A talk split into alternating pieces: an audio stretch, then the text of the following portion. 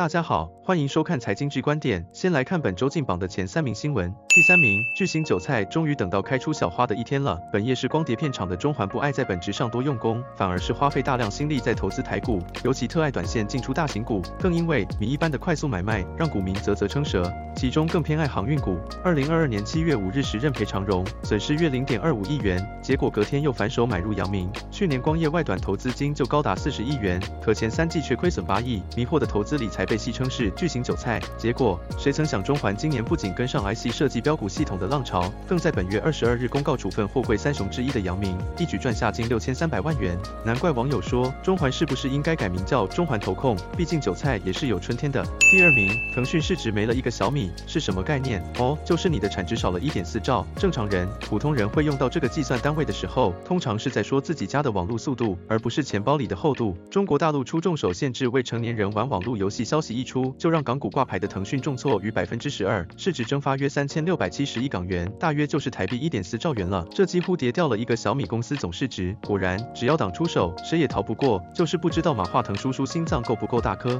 第一名，从天堂到地狱，有时候只需要一张全福生技股票就够了。全福新药三期解盲失利，在二十二日早上一开盘仅四分钟就跌到熔断，破了去年六月新贵参考价，甚至触发熔断机制停止交易。其实，在一开盘时有位英勇大侠正以七十十三元成交，结果没想到四分钟就跌百分之六十，破了跌幅最大和最速传说。董事长林群直言，失败几率只有千万分之一，他自己也很惊吓，千万分之一的几率真的低到不能再低了。建议手上有全服的股民们可以去买一下大乐透，搞不好可以靠着天选的气运飞升。财经之观点，我们下周见。